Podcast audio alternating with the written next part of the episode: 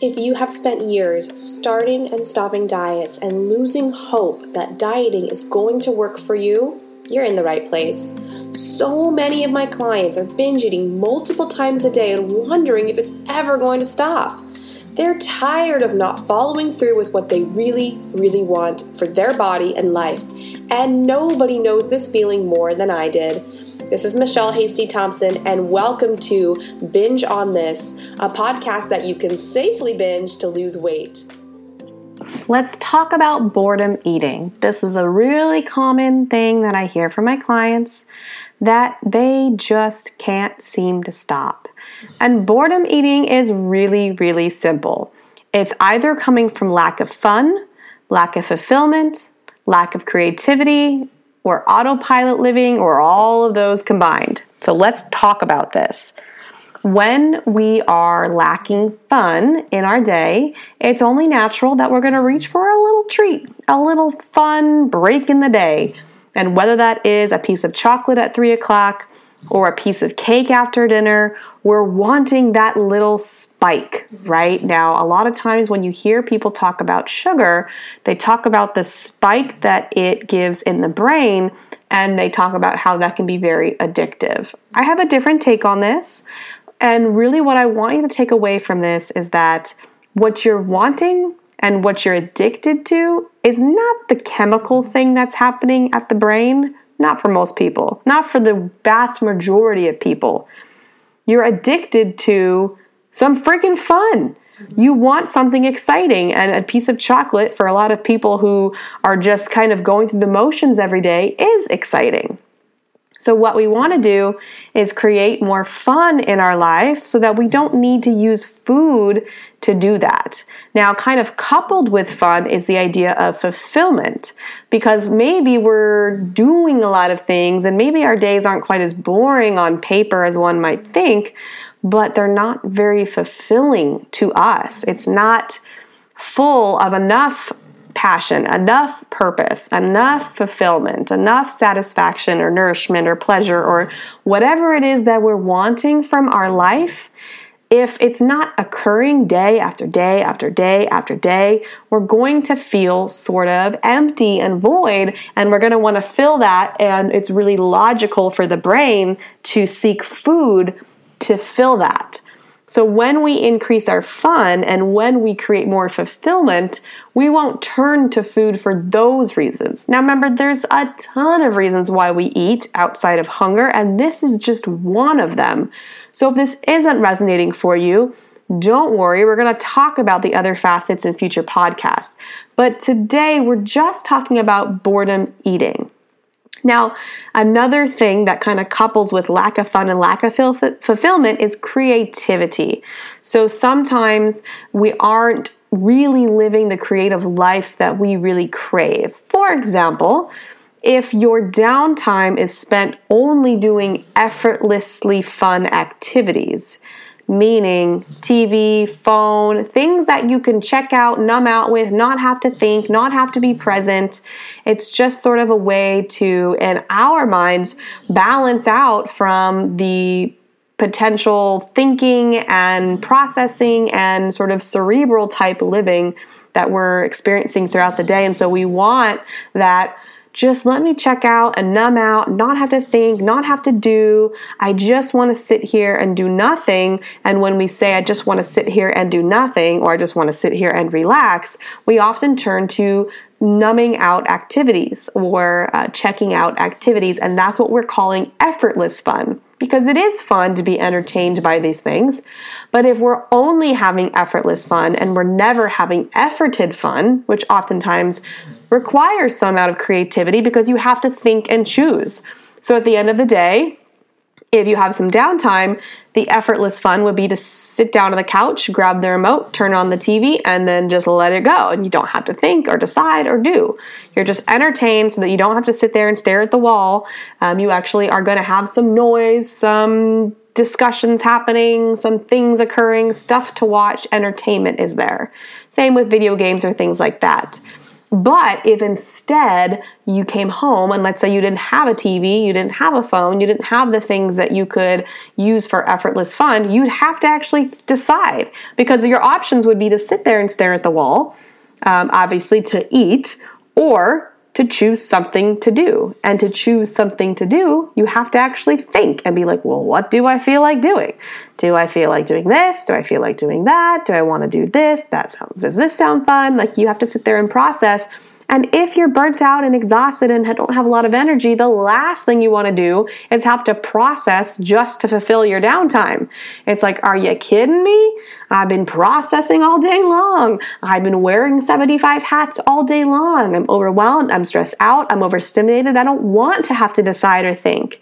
And all of that is very logical and rational if it occurred randomly. But when it's recurring, what happens is that compounding of that lack of choice and lack of presence, lack of fulfillment, and choosing to just operate on autopilot or patterns and not having to think or choose or decide, it creates a life of unfulfillment, a life of lack of creativity, and it creates a lot of reasons to eat because eating also doesn't require a lot of thought especially if you've already purchased things that you know give you an, like a good spike. So what happens is we fill our downtime with things that aren't really fulfilling. And if that recurs over and over and over again, it compounds for us to feel more empty than we ever have before. And so the shift in your mind needs to be something. Well, there's two things that need to happen. First of all, we want to make a shift that we don't actually want to do nothing. And even though the perception is this is going to take effort if I do something fun that's not just numbing out or checking out, it's go- the reward is so huge that it's so worth it. Like if you actually do something that's really really fun and fulfilling, then it that little amount of time, let's say it's an hour of something that's really fulfilling for you, and that just that hour of doing that is going to create an entirely different looking evening and potentially different looking week just by including something more fun, more fulfilling, less autopilot, more creative, a little bit more than you were before.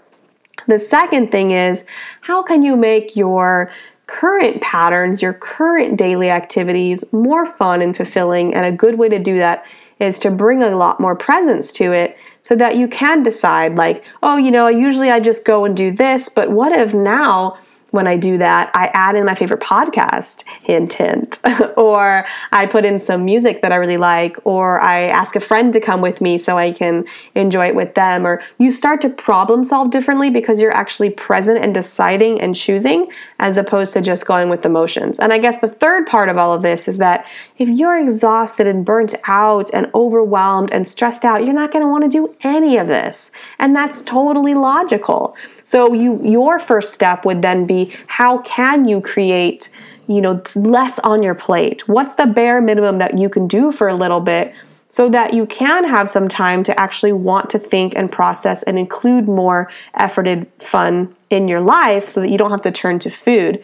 So how can you clear off the plate? How can you communicate your needs better to other people and have them help you? How can you be better at asking for support and help when you need it? And how can you create better boundaries around the things that aren't serving you so that you don't go into overwhelm and stress?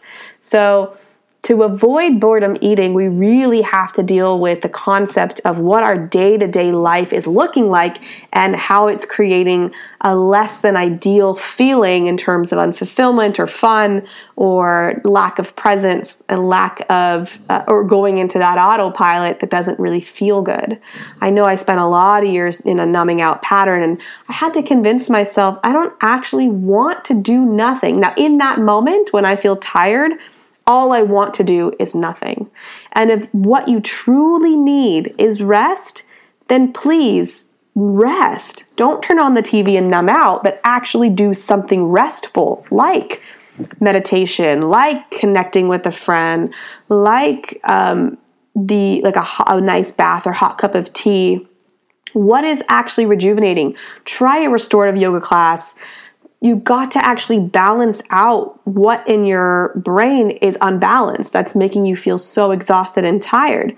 If you're not sleeping at night, then kind of working backwards, what's getting in the way of your sleep? And there's so many directions you can go in if you're ready to problem solve.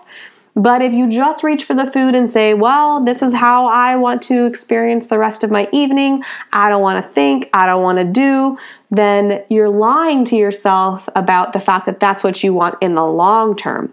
There's always going to be times when that's 100% what you want.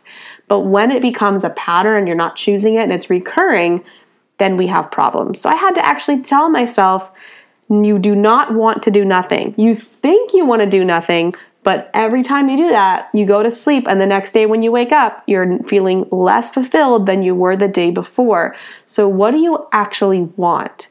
And when I sat down and asked myself what I actually wanted, at that time, what I was really craving was growth. Like I felt stagnant and stuck, and I was craving growth. And so that's when I started uh, in on the PhD program. Like I needed a big challenge. I needed more education and growth, and that's what I was craving. So that doesn't mean that every minute of my downtime is spent learning. Absolutely not. It just means that I fulfilled that requirement that was void so that I can do things that are maybe numbing out, checking out occasionally, and it doesn't throw everything out of balance because I've figured out what it is that I really, really want and need. To help you out with your boredom eating, I have a handout that I created that outlines some healthy habits that you probably haven't tried that will allow you to easily step out of this boredom eating pattern.